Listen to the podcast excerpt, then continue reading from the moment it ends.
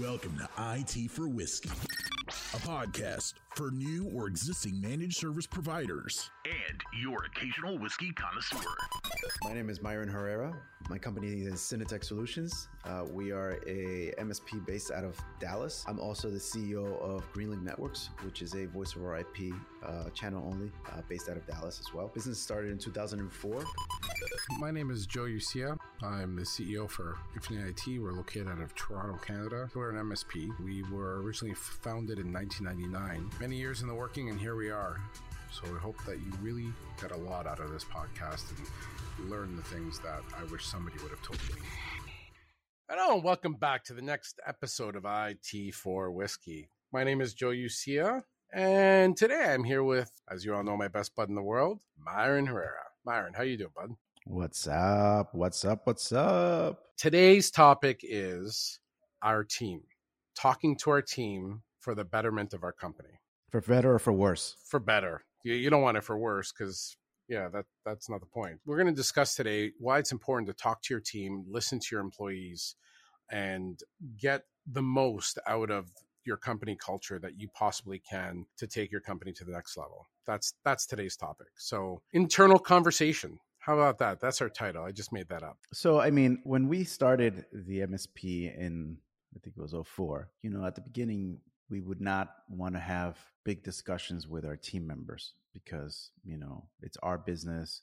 We wanted to go our way, blah, blah, blah, blah, blah, blah, blah. And quickly we realized that it's not about us. It's really about the team as a whole. We started to get more people involved. And to, to this day, I think it's how we operate. It's important that people have their say or understand what we're trying to accomplish. Because if if you don't do that, then you know people are not pushing for the same for the same goals. You know what I mean? Agreed. We've always believed that our culture is defined by our people and that our success is defined by our culture. And indirectly, our people define our success, which you know in, in the real world has a, a much more straight line to the to the results but indirectly we we spend a lot of time talking to our staff. We do a lot of social events. I mean, if you go look on our website, we are all foodies at the company. That's one thing that everyone has in common here. And every Friday morning, pre pandemic, every Friday morning, as a team, the whole company would get together and we make breakfast. One week it might be bacon eggs, next week might be pancakes. And we, we do all kinds of things. And we got really creative and we started doing bacon infused pancakes.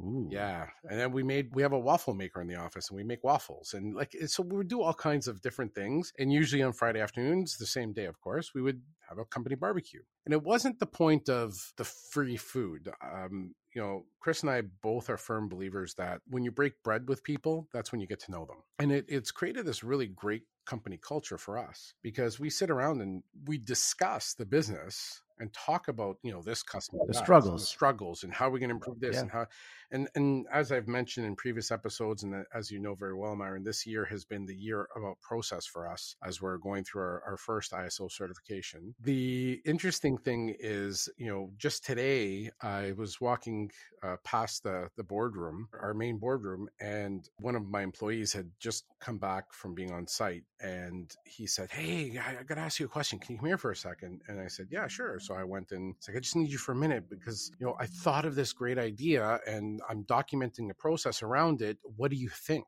And so I sat with him for 10, 15 minutes and we discussed it. And I read the document he wrote. This is not his responsibility, but he took on the responsibility because we have that kind of an open culture.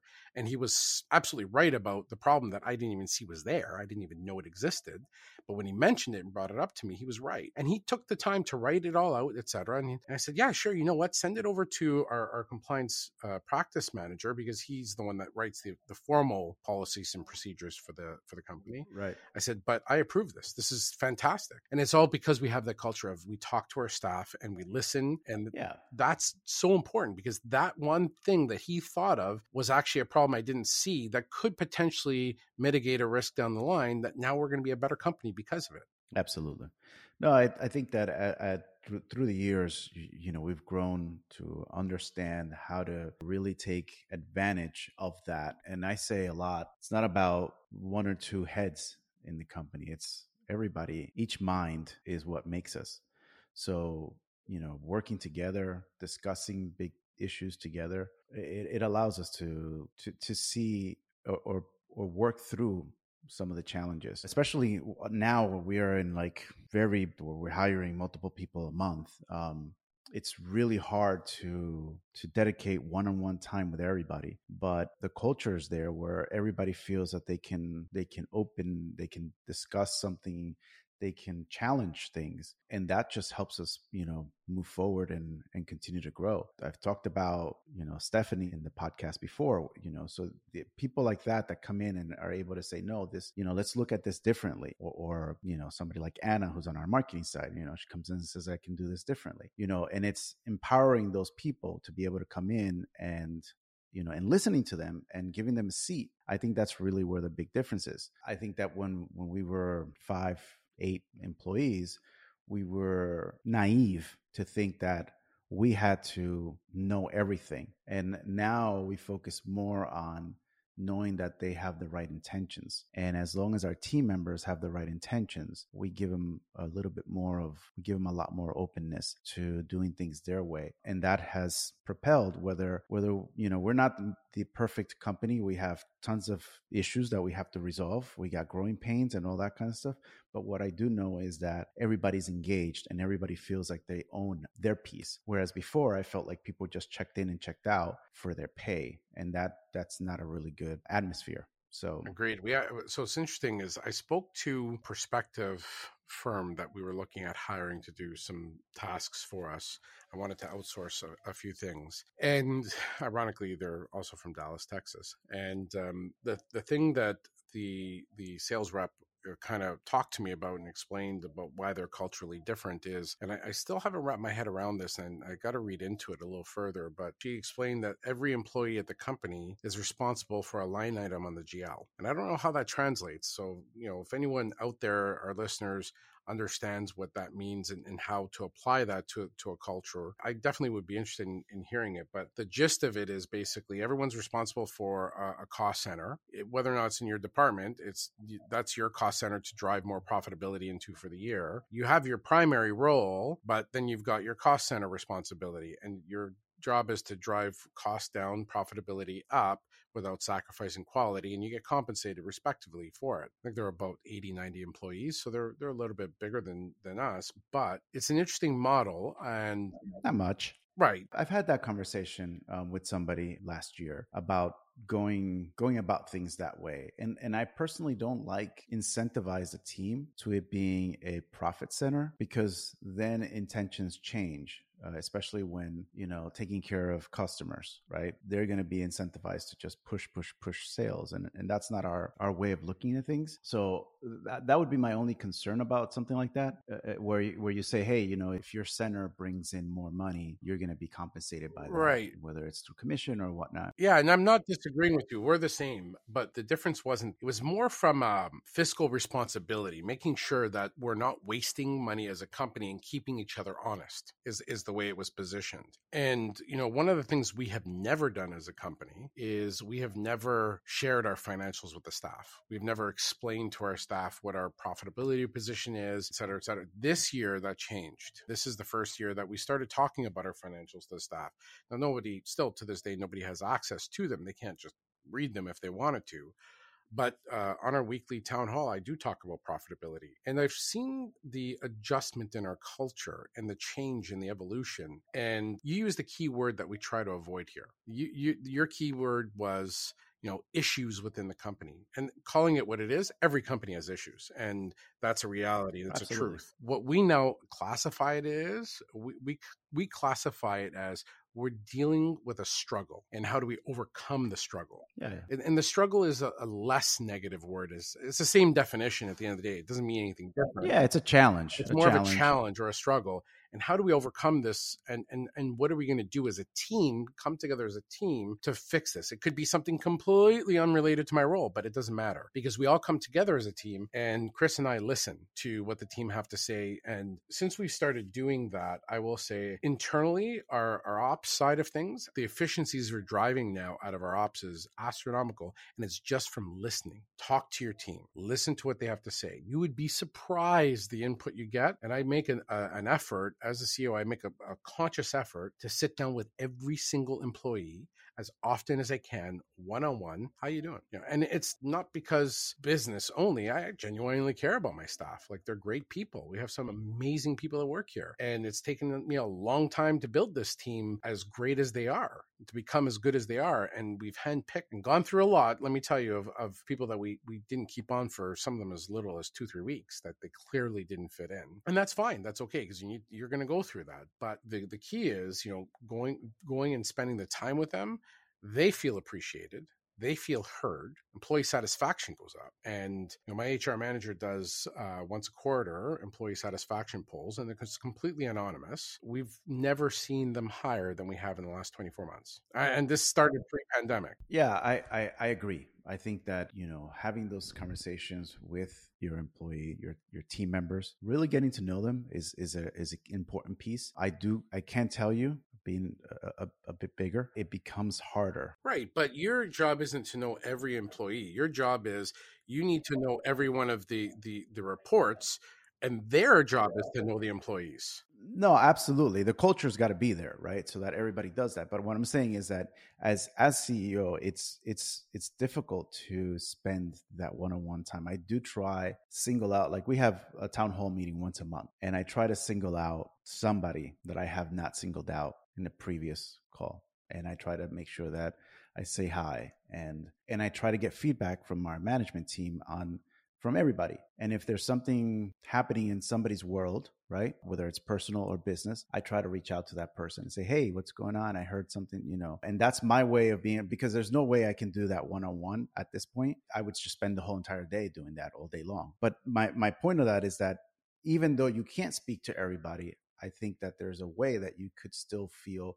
close to your team and spend that important time. And that's critical, you know. So spending time listening to your staff, having that one, the town hall, you'd be surprised how many MSPs don't have that town hall kind of environment with their staff, whether they're a four person, two person company or a 100 person, you know, or a thousand person company. It is important that you, you know, in our case, our town halls, the way that we structure them is we give the outline. So that way it's, it's, it's information people can take back. We open the meeting up. I talk for a few minutes, talk about where we are, our struggles, our challenges in the last month, what we're looking to accomplish in the future month. Maybe we talk financials, maybe we don't talk financials, but we give a pretty good idea. And then we have two topics that not I, not Giovanni, but somebody else within the company is presenting and talking to the team.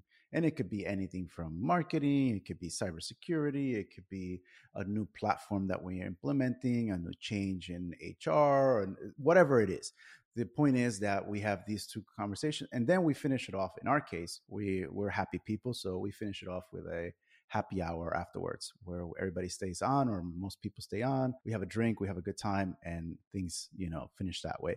So but but what does that do? It, it creates a great relationship within the team members. For new employees that come in as we just had it this week. I think it was two or three new employees. They got a chance to meet everybody. They got to see everybody's personality. And even now in a COVID pandemic kind of situation, and, and in our case where we're in multiple cities in multiple countries, it allows people to be able to connect and have something that I can relate to. Oh, I can relate to such and such person because they like rugby and I like rugby or so on and so forth. So th- those are the things that make a business. Not, I mean, you need the accounts, you need the customers, but if you can't get your team to to gel, there's only so far you could take it. Speaking of so far that we could take it, we've taken it this far and we haven't talked about whiskey. I know. What are you drinking there, buddy boy? So a couple episodes ago, I talked about something called Glenfiddich. Yep. If you remember that. Yep. I talked about buying a three bottle gift. Yep.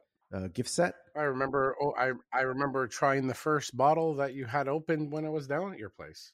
You were in my house? No. so this is a Glenford Dry.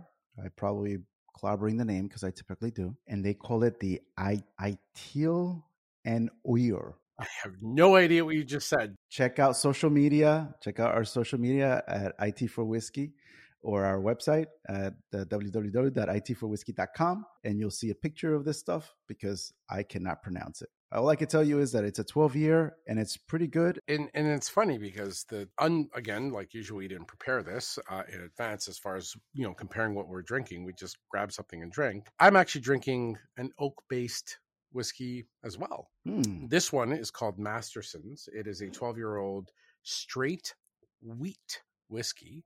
Masterson's is a Canadian distillery, and they're probably one of the only ones that I actually, one of the few that I actually like in Canada. They use Canadian wheat and what's really cool about them is the distillery is way up north. So they actually use glacier water to distill. So it's actually kind of neat from that perspective. Wow. And then they age it in. Do they, do they charge extra for that? No, no. We have so many glaciers up north that it's all free. They do mature it in uncharred new oak for 12 years. So you really, Mm. no smoke, no, none of that, which is. I don't like. But what's really nice is you do taste the oak in it, but oddly, this is sweet. This is sweet as well, which was odd to me. I was expecting. I opened it and I said, "All right, let me try this because I may not even talk about it." It's actually very soft, very easygoing. I'm surprised with this brand, by the way. Yeah, well, I liked that bottle I tried. I'd never heard of it before when I was at your place, and it was it was pretty good. So I can only imagine the others. The price point. This was the the initial one was twenty nine dollars. Wow, You talk about you talk about single malt Scotch for twenty nine dollars US. You can't. no, you can't, can't go beat wrong. Well, that. the, the sad part is this bottle is I don't want to tell you how much it costs up here. It's ridiculous. Uh, this was o- almost two hundred dollars. It's that it's that glacier water. Yeah. Well, for Canadian whiskey, well, first and foremost, Canadian whiskeys typically are not aged like 12 years plus. It's uncommon. So it is a, a little bit of a unicorn into itself in the in the market. And I, I've said this before. I, I'm not, I am Canadian, but I'm not the biggest Canadian whiskey fan. I, you never know what you're going to get. This one is a little different. Um, Masterson's does pride itself on on being the more the higher end of quality. They only make a few products, and it's like they're all age statement. I think they're the only ones in Canada that are putting a formal age statement on their whiskey. So it's a it's an interesting one. Would I say it's one of my favorite ones? Especially for the price, no. If it was like a fifty dollar bottle, I'd probably stock it more often. But at two, almost two hundred dollars, I it's way too much money for the the drink Yeah. but it is sweet. Like I, I, I wouldn't add maple water to this because it already has it built in. That's the type of sweetness I'm talking about. Yeah, what I'm hearing here is don't bother going going to buy it. If you get it as a gift, then great. Yeah, if you if you can score it in the US for like 40 bucks, then yeah, sure, give it a shot. But at the price point that it's at, no thanks.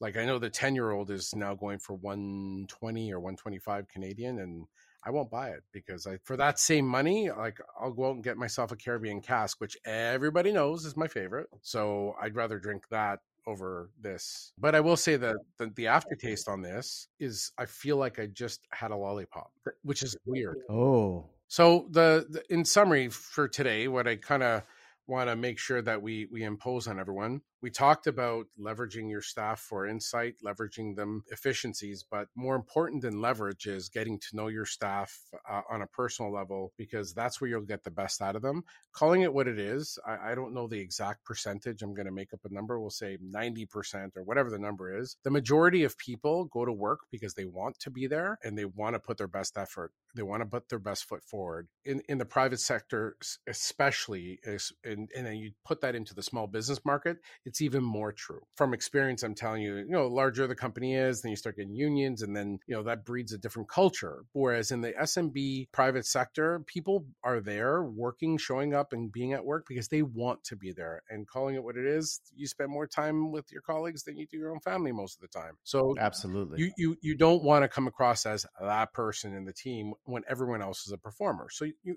you you need to take that all into consideration as a leader and reach out to your staff, spend time with them one on one.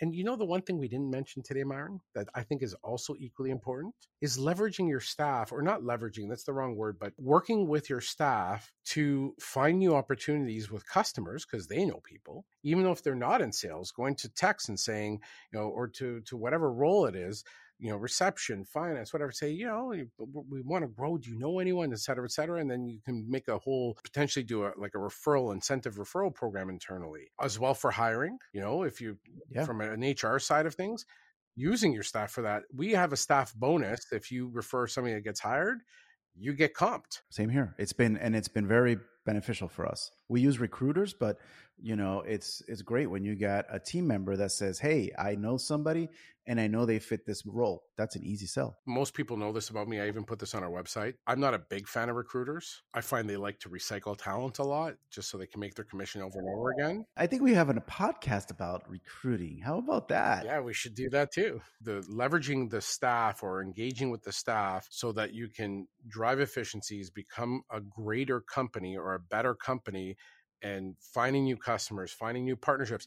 And you know what else? Finding new technologies. We just, one of our staff who has this this side passion for security. He's like, hey, what about this, that, and the other? Uh, you know, I play with this tool. And a few months ago, he brought it to our attention. We now adopted the tool as one of our internal security tools. Imagine that. So that's how it's supposed to work. Right. And that's what I mean by investing as a leader your time in your staff, investing in getting to know them and keeping an open forum with them far outweighs trying to hire someone to do a task. Finding hiring an HR person just to do HR when you're only six people doesn't make sense. Work with your staff.